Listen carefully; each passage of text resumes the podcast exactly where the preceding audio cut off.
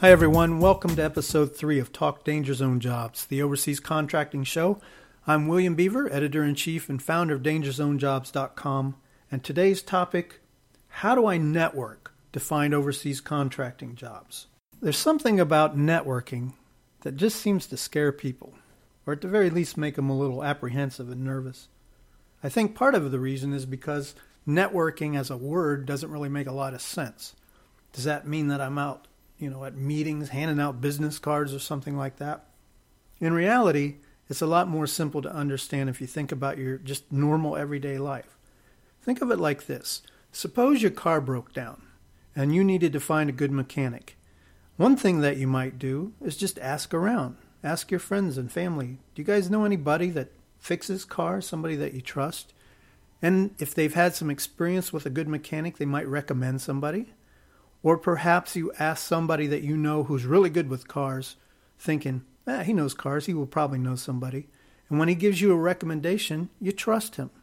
That's networking at its most basic. Someone is recommended by someone else because they've demonstrated they have the ability to do whatever it is that needs to be done, or people think of them as trustworthy, they think of them as a good person, they think of them as somebody who, if they were recommended, would make the other person look good, or at the very least, not look bad. So the whole idea is to figure out who you know and who knows you. And that's your starting point.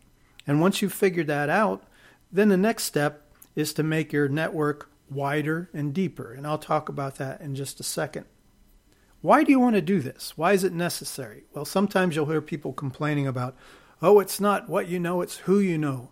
Or you need to be in the old boy network or something along those lines. But in reality, it's very simple. As we said in a previous episode, roughly 80% of the jobs that a company has never even are publicized. They're either filled by internal candidates or they're filled by somebody who knows somebody they think would work good in the company. And nobody will recommend you if they don't know you. So let me give you some principles that you can start with in terms of networking as an ongoing effort. And that is the first key. Don't start networking as soon as you need a job. This should be something that's going on well before that. In the future, maybe you want another job, so you should be networking as you go. Number two, you do everything you can to be helpful without expecting anything in return. People see right through it when you're just trying to be nice because you want something from them. Instead, what you're trying to do is demonstrate that in the context of the job you're trying to find, you're a good person, you're knowledgeable, you're experienced, and you'd be a great person to have on the team. Number three is you got to figure out your skill sets and the job fields that you want to operate in so that you can network in a wider range of places but still be focused on what it is that you're trying to do. Keep in mind that networking is an activity that's going to take a lot of time and effort. You're trying to find a good job. You're going to have to do this whether you like it or not. So the best way to approach it is to be smart about it. Think in terms, for example, about people who are on LinkedIn or Facebook. You'll see a lot of people post things like, I need a job. And there's nothing you can do for them. You don't know anything about them. You don't know what their background is, and even if they give you a, a detailed description, you still don't trust them because you don't have anything to to base it on. On the other hand, imagine that you were on, you know, websites that are specific to your career field, and you were always posting advice or offering assistance to people who ask questions. Pretty soon it would come across that you really know what you're talking about. If you genuinely do this, if you do it truly trying to help people, you're going to stand out as someone who's authentic and generous, all these kind of attributes that people like about other people. And at the very least, it gives them a reason to look at you closer. So, how do you do this? How do you actually go about networking? Well, first of all, in the show notes of this particular episode, you're going to find a link to a detailed article called How to Network for Overseas Contracting Jobs, where I go into a lot more detail than I can here and I include a lot of links, a lot of assistance for different aspects of this process. So let me lay it out in kind of general terms for the purpose of this show. First of all, you need to work out who you already know. think in terms of getting yourself a notebook or just some way to keep track of all this. Look at family, friends, your current professional associates, people that you know in your job, or perhaps people you served with in the military if you're just getting out of that. Look at past professional associates, and the same with past people that you served with in the military. Look at fellow members of your professional organizations or associations or groups, alumni groups, perhaps from college or anything like that. In the show notes, you'll find a link to a resource called 36 Sources of Networking Contacts. This is really helpful because you don't know who you've forgotten. Think about it. Until you start actually looking for a job and you start thinking about people that can, you know, be of assistance, whether they're working already or somebody from your past that you need a recommendation for, something like that. Unless you start sitting down and writing this out, there's a lot of people you won't remember. Which brings me back to LinkedIn and Facebook. A lot of people think those sites can be a waste of time, and in certain cases they are. But one of the things that they're really good for doing is to help spark a, a memory, somebody that you've forgotten about, or somebody that is linked to somebody else that you know. The whole idea is to put together this pool of people and see, look for the low hanging fruit. Is there anyone there that can help me now? The next thing that you need to do is try to make your contact network wider and deeper, as I mentioned before. And one of the ways of doing that is to be specific about the companies that you want to try to get into. If you do that, then it's possible to go search LinkedIn for people that work for that company that you may have forgotten that you know. You can do the same thing by making sure that you're clear on the career fields you're trying to get back into. Sometimes when people send me emails saying, I'll do anything to go overseas, just give me a job, I'll dig a ditch, whatever. It doesn't work like that because it's not matching what you're skilled to do.